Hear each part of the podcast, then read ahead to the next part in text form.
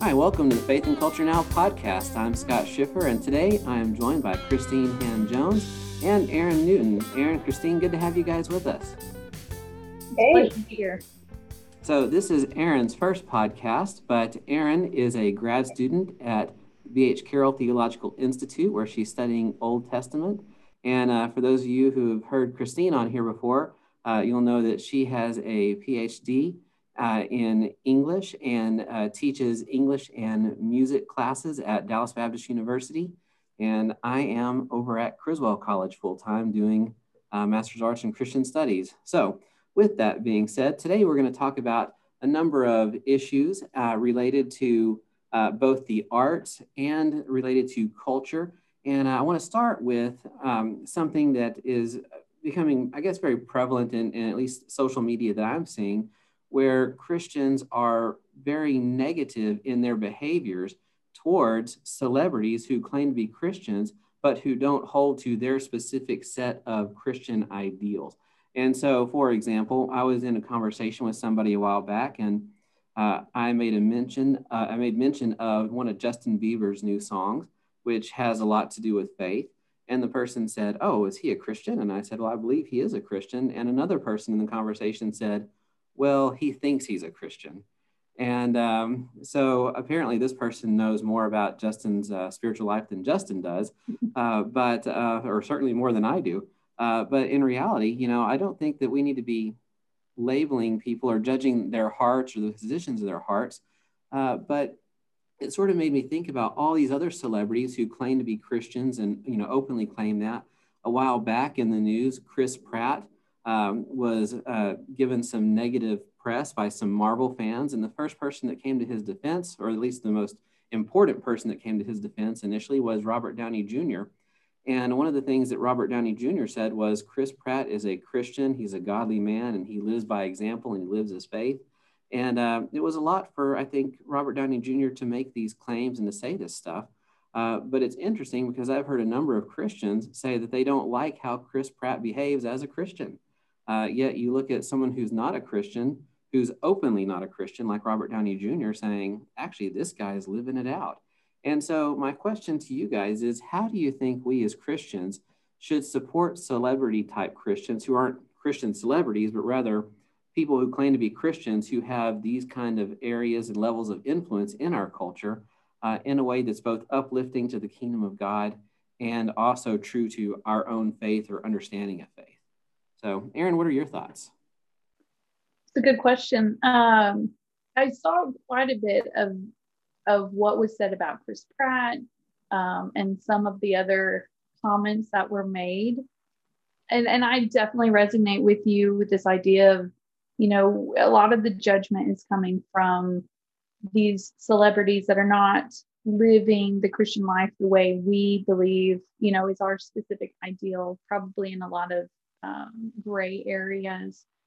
And I think a lot of this, my initial reaction is that as a culture, we have this very strange um, idea that popularity equals authority. So even though these people have a very large following, we then esteem that as, oh, they are the authoritative voice in what, how, you know, their different places that they identify. So if they identify as a Christian, this is the authoritative voice where we might say, well, you know their popularity really isn't meaning everything coming from their mouth is perfect um, and and I don't know. I I personally don't love celebrity culture or just our culture that wants to obsess over celebrities, and um, I think it it puts us in little traps where we we take their highly publicized life and then critique everything about it only because our lives are very, very private and we don't have to have that kind of um, that kind of scrutiny like they do. So I definitely have a, you know, that feeling where Jesus says, you know, he, he without sin cast the first stone. So I, I don't think that we need to participate in beating people down over every small um, thing that they say or do that we just feel like we don't agree with um, just because they are Christians and have a wide following. But they they do have a huge influence, and so that does have to be taken into account. Um, but yeah, I, I just I I think we have a very warped sense of how we view celebrities, and um, as believers, we probably need to adjust that quite a bit. Yeah, I think that uh, our warped view of warped view of celebrities has sort of also translated into this creation of Christian celebrities, where you have these pastors who have way more influence and uh, you know than they actually should as well. So it, it, sort of goes, you know, it goes kind of both directions. You have these Christian celebrities that are popped up on a pedestal, and then you have celebrities who happen to be Christians who are scrutinized, but for a different reason. So very good. Christine, what are your thoughts? Well, I find that some of the way we treat celebrities reflects the way we uh, treat each other in the church. Um, I, I've probably, I feel like I may have made this joke before on this podcast, but maybe not. There's an old joke that the difference between a Baptist and a Methodist um, is that the Methodist will say hello to you in the liquor store. And that's an old joke about differences between, you know, who who approves of drinking or whatever. But I found that kind of um, preferential treatment of the outer shows of piety to be kind of disturbing in certain areas of evangelicalism that I've been part of. Um, if you look the part, people will accept you. And I, I see this getting echoed in how we treat some of these celebrities. Like the deal with Chris Pratt, I think, was that he was like cohabiting with his fiance before they were married. Uh, and this is one of those outer shows that a lot of Christians have elevated to perhaps a higher level of importance than some other Christian virtues. Um, or I think about uh, Kanye West when he did his big uh, gospel album and that whole situation one of the first things he did, or at least that was publicized, is he was like telling his wife and daughter to wear less revealing clothing. And I remember thinking that and just feeling like there was a discipleship problem. But why is this the first thing he's doing? why is this the big outer sign of his faith that we're going to point to? And maybe that's just a media problem. Maybe that was exaggerated in the reports. I don't I don't know the full story but it rang true with me in some of my experiences that people will judge a person's um, sincerity of their faith not so much on the fruit of the spirit, but on these kind of easily manipulated outer shows. And I've seen it happen a lot in church life. So I think if we uh, address those kinds of things within the church life, then maybe we would have a different view of our Christian celebrities as well. Yeah, well, I think a lot of the issues that sort of get elevated are also all non-essential doctrinal issues. You know, none of them have to do with, oh, well, his views on the Trinity don't align with traditional Christian value, you know, Christian beliefs. You know, his his views on the death and resurrection of Christ aren't there. No, nobody's nobody's talking about that. Uh, but the last I checked, when you read Scripture, it's your belief in the person of Christ and His work on the cross that. Uh, brings you under the umbrella of Christianity, not uh, so much, you know, uh, whether you're a Democrat or Republican or, you know, whatever else, right? Absolutely, yes. So, well, very good. Well, I think that uh, there's another actress. Her name's China McClain, and um, people our age may not really recognize her, but um, people that are my daughter's age will, because she's a big star on Disney. And uh, she is an outspoken Christian. And one of the things that she really focuses on is the fact that we just need to love one another and the fact that, you know, as Christians, we're called to share Christ's love and to love people where they're at and to meet people where they're at and to recognize where people are and to give them the love of Christ in that situation. And, um, you know, as far as um, how we deal with people who have higher levels of influence or higher levels of just, um, I guess, if you will, just public appearance, right? Uh, people who seem to have um, a lot of stage time in the public eye. You know, instead of spending all of our time critiquing every little thing they don't do right, uh, I think what we need to do is, like you, uh, one of you said, was there's a discipleship problem. You know, we need to we need to show them love where they're at. We need to encourage the things they're doing right, and then where we can, you know, and whoever is in their life and able to do this, you know, take the discipleship to them, uh, as opposed to uh, you know people just sort of hammering them out, sort of church disciplining them publicly without ever having talking to them, having talked to them personally one on one, as Scripture says. You know, look if somebody's doing something that's out of line, you don't make a big display of it. You go and talk to them about it. So, anyway, all that being said, uh, when it comes to other uh, issues of uh, how people are represented in media and so forth, our second topic today uh, involves the idea of representation of special needs and the participation of people with special needs in especially ministries. And so, Aaron, I'm going to let you uh, open us up with that topic. So, this is close to my heart. Um, in 2016, we had um, twins that were born, and due to a complication that we knew ahead of time, one or both would have special needs and um, ended up just one of the twins um, has a variety of disabilities. Um, and so we kind of were thrown into this community that we really had very little interaction with prior to uh, our son's birth.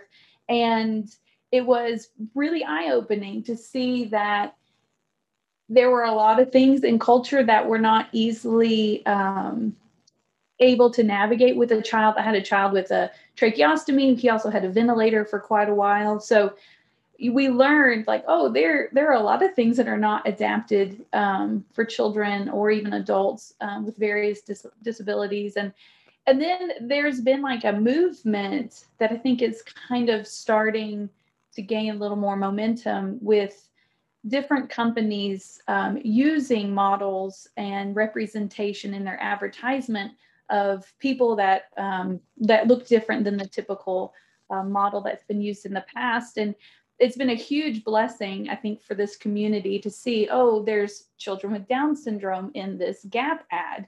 And um, you know having my child see somebody that's in a wheelchair in you know on tv and things like that participating in the world that we live in is just really really good. And um, when it comes to church, we still have that acceptance because we view all people as the image of God. But sometimes ministries are still only geared toward, well, this is your ministry because you guys are a little bit different. Um, and not always an inclusive nature, even like, you know, summer camps. Well, this is a sports only summer camp. I'm like, well, my child's on a ventilator. I, I couldn't bring him to something like that. Um, and and while my child has improved in his health, um, we're still part of this community, even if some of his outward um, things look typical, even though inwardly we know he still has um, delays and things like that. And and I didn't know what y'all's thoughts were as far as how the church has responded, or you know, how can this movement that we see in the um, culture kind of influence the church and how we um, embrace this community and and help them be like whole members, not just people to pray for, which is usually where we get in, you know, thrown into that group. Yeah, well, you know, I think that's a really good question. In the last few years, um, one of the churches in town where I live in Midlothian uh, has actually developed a special needs ministry.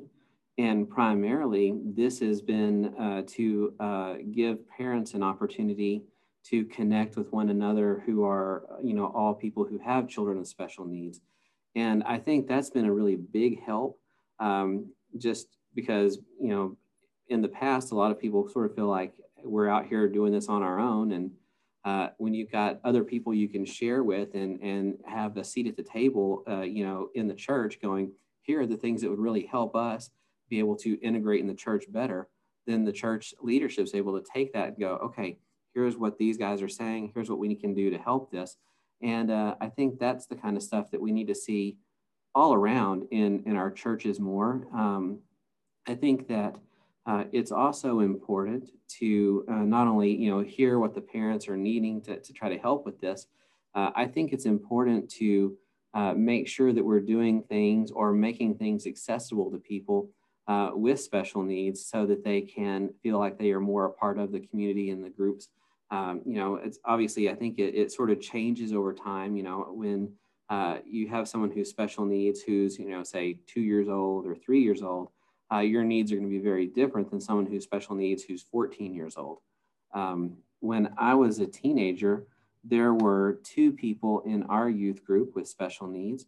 And I remember them going to summer camps with us. I remember them doing Disciple Nows with us. I remember them uh, actively, you know, involved on Wednesday nights and, uh, you know, just, you know, all kinds of stuff. But there had to be sort of a conscious effort on the part of the leadership to go, we've got to make sure that these people can participate and that we're not promoting something that sort of excludes these guys. And so just um, the mindfulness of, you know, let's make sure that what we're doing is open for inclusion for everybody, especially, um, you know, as far as, you know, physical handicaps and things like that are concerned. But um, yeah, so those are my thoughts. I think it's a, I think it's a great topic, and I think there needs to be more and more um, a discussion around this topic because, like you said, it's sort of a movement that's starting to pick up steam, but it's it's still got a long way to go for, um, especially for a lot of our churches to really uh, make these kind of accommodations so that things are more integrated and just become part of the DNA of our churches. Yeah, I agree. Uh, this discussion of how do we um, make our church services more accessible for everyone is really important, and it starts at the beginning of your planning and you have to integrate it into the design itself because if you find yourself in a position of having to make exceptions or accommodations, it's a lot more difficult. And this is something I've been learning um, just in my class design. Um, when I make accommodations for students, at first it was like, oh, I have to provide PowerPoint copies for some of my students. So this is like a common kind of request that comes through. Now I always provide PowerPoint um, copies for everyone. It's built into the design of my class so that that accessibility option is already there from the start. But these are the kinds of things that take time to learn. And if our churches are places that are inaccessible, then it's very hard to build that rapport with the disability community in order to find out what people's needs are. So it, um, it, it's a it's a process, but we do need to be aware of of building in that accessibility at all levels. Um, and I think too, this comes back to our, a lot of this comes back to our theology about what, what does it mean to be created in God's image? I love that we acknowledged early on, um, Aaron acknowledged, oh, well, Christians, we believe that we're all made in God's image, so we have that value there. But do we at every level um, are we in subtle or not so subtle ways expressing messages that people with disabilities are somehow marred in that image or, or showing forth God's image and completely look, all of us are walking around um, showing not the perfect version of the image of God because this is what it means to live in a sinful world. But all of us are also showing forth God's image uniquely. So I find it helpful to ask myself the question with every person I am interacting with what can this person show me about God? How is this person showing me God's image? Um, and it's not something that I'm perfect at at all. But if I keep that question in my mind, it helps me to interact with the people I come in contact with as if they are showing me God's image. And um, that's the kind of theology and preaching and teaching that perhaps if we have more of in our churches, we'll have a better foundation for helping people be included at all levels. Um, but it's a, it's a tough, it's tough. But you know what? Representation does matter. Um, I, I, I find it to be very helpful um, just to see uh, as a as an able person to see wide representation or to, to see i've seen clothing companies now start to embrace um, different ways of making clothes fasten on people so that people of all different abilities are able to wear those clothes that are fashionable i love that trend And I love how seeing it get lifted up makes me aware of what the people around me are going through differently. So I, I just I, I think that representation is really helpful. So some of it could could start at how what kind of images are we putting out there of our churches? So just representation on the church website, things like that. Yeah, I think that's great. And um, representation is incredibly important. Um, I, I, would like to add that when it comes to the Imago Dei, uh, one of the implications of all humans being created in God's image is that that means every person is deserving of value and respect and you know honor right? People should be treated uh, well no matter who they are. And um, you know when we when we think about treating everyone with dignity and respect because they're created in god's image i think it helps keep to the forefront of our mind as well um, the kind of things that we need to be doing to um, make proper accommodations uh, and to ensure inclusiveness for people with special needs.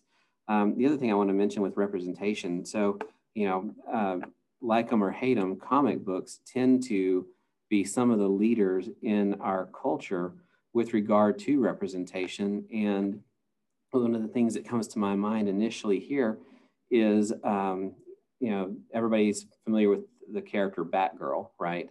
Uh, but um, what a lot of people may not know is that in one of the comics back in the late 80s or early 90s, somewhere around there, she was paralyzed and her character uh, was in a wheelchair uh, between the mid 90s up until about 2012. And then they sort of revamped everything and all of a sudden she can walk again. But um, the, the, the thing is, though, is that there are so many people who really resonated with her character being a superhero in a wheelchair for 15 years in the comics.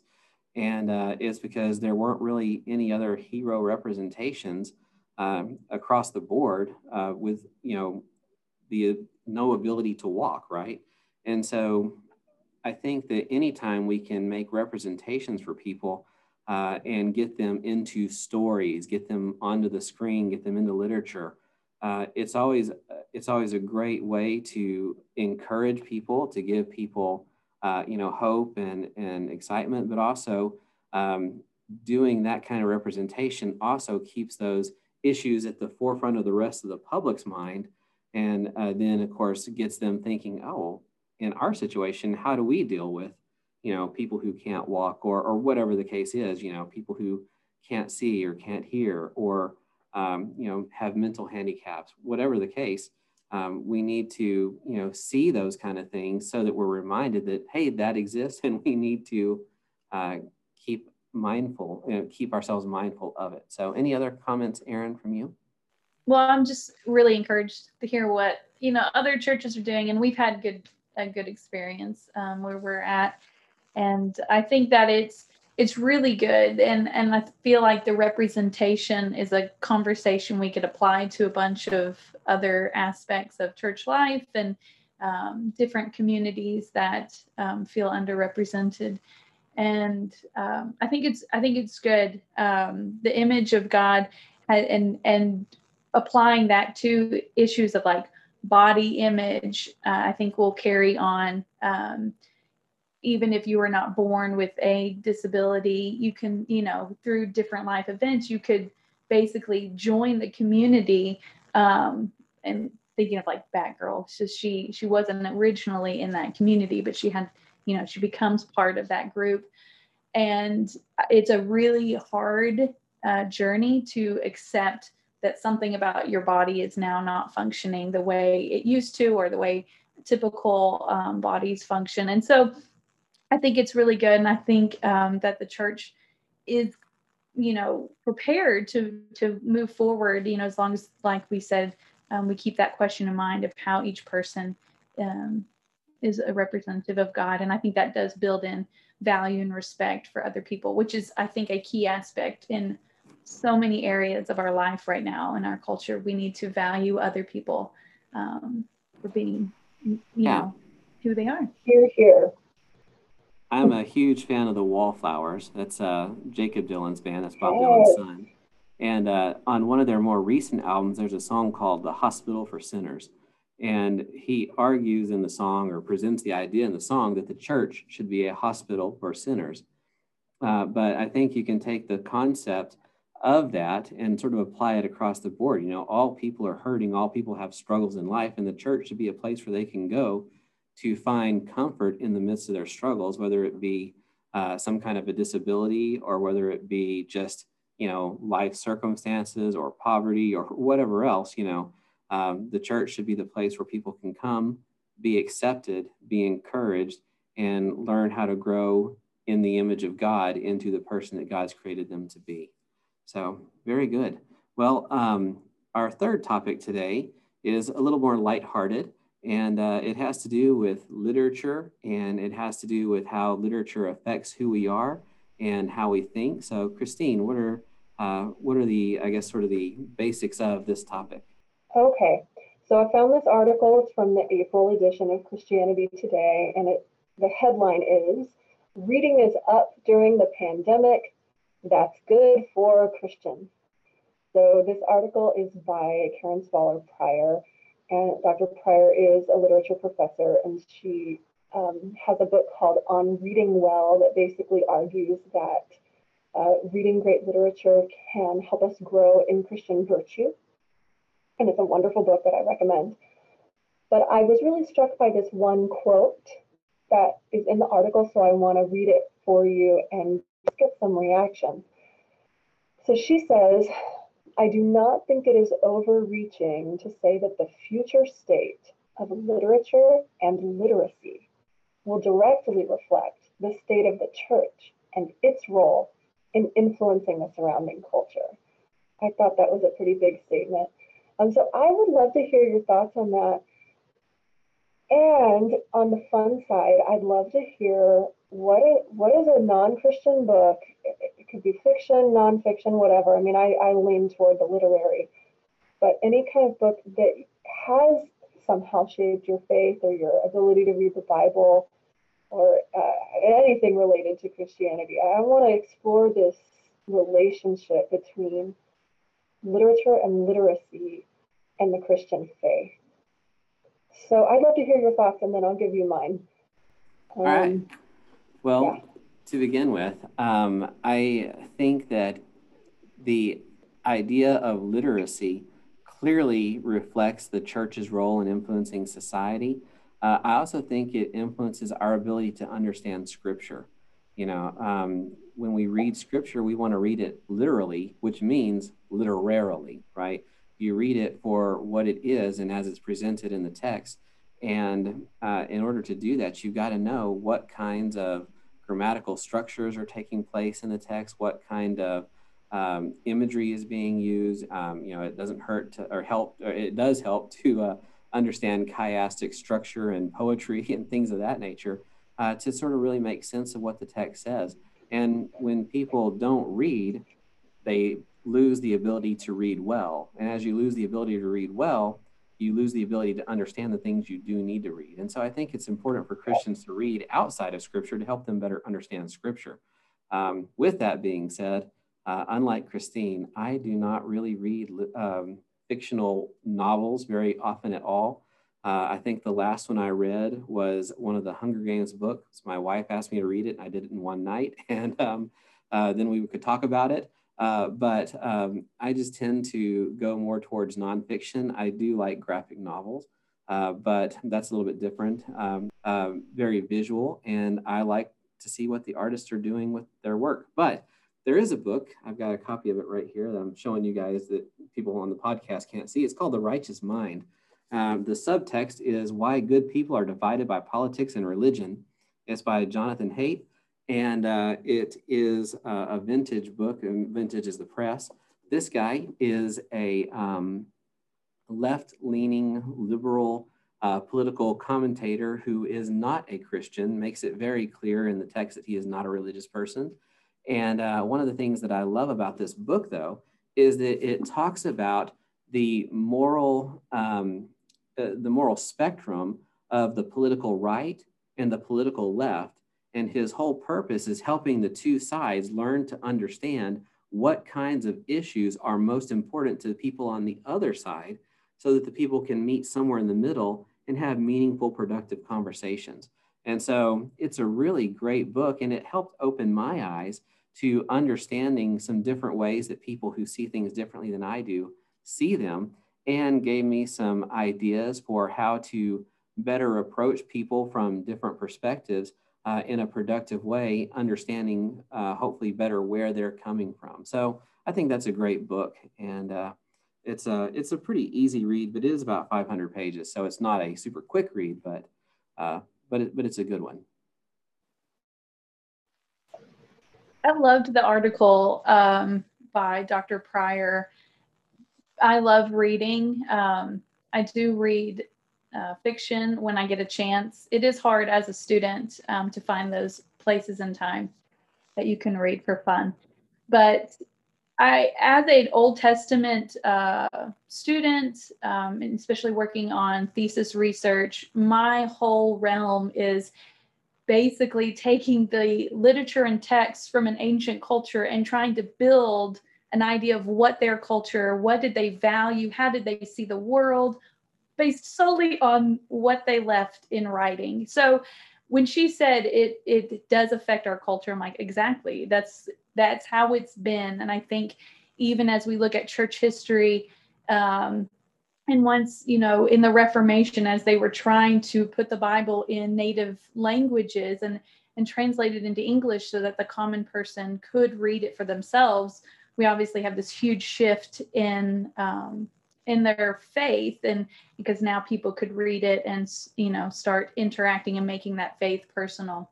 Um, so i definitely think the idea of literacy um, in her article she makes a point to talk about we are becoming a culture that does not read well because we're easily distracted everything is just quick paced and it's all digital.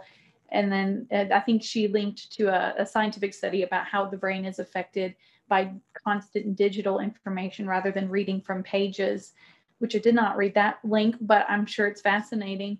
Um, but I, I see that we may be kind of leaning toward that loss of literacy um, like they had prior to um, the printing press and translations and things like that. If we're not careful enough to learn to be well rounded in our reading and to learn to read well and she even talked about how sometimes people are not choosing well written literature, and that's an art and something that sometimes has to be taught to people. Um, personally, I struggled with reading or enjoying reading as a child um, because of the genres that were usually assigned. I learned pretty early that I love science fiction um, and I love fantasy, but science fiction was my first love um, in literature. And from that, and becoming a believer right around the same time I learned I liked science fiction, I started to realize that a lot of the issues that are presented in sci fi is very ethical um, because you have the advancement of science and technology. And kind of, you know, quoting Dr. Ian Malcolm from Jurassic Park, like just because we could didn't necessarily mean we should. And the number one book I would pick as far as like first influential novel on my my faith was Ender's Game by Orson Scott Card. And I don't want to ruin the book for anybody, but a major ethical dilemma is how do we use children in warfare? And there's a humongous ethical issue that's presented um, at the end of the book. And it started just this thought process of how does my faith um, interact with you know our ability as humans to do things doesn't always mean that that's the right thing to do. Um, so it has definitely affected my life and, and what i read. I wish i could read for leisure more um, but right now it's just academic research. So it's it's a lot of gritty just scholarly works for now Erin, I can relate. The first thing that I did when I finished my dissertation is I read all the Harry Potter books because I never had. And so it was it was this wonderful indulgent time of just reading a bunch of stuff just for fun. Um, thank you so much for your thoughts. Uh, Scott, I want to tell you that graphic novels count. So if you want to tell us about any graphic novels we should read. Um, that's great. I, I love this idea that uh, sci-fi, of course, sci-fi is always bringing up these ethical dilemmas. Man, we need more sci-fi in our lives today to help us think through the difficult issues that are in front of us. Um, and I wholeheartedly agree with the idea that when we grow in literacy, we grow in our ability to read the Bible. I, uh, I suspect that I have some students who are reading literature based on the way they've been taught to read the Bible in some of my classes, teaching here at a Christian university. I'll get people who will take a like a stanza of a poem out of the context of the poem and build an interpretation around that without looking at the rest of the poem. And I think this feels very familiar to some of the ways I've heard people interpret scripture based around a single verse drawn out of context.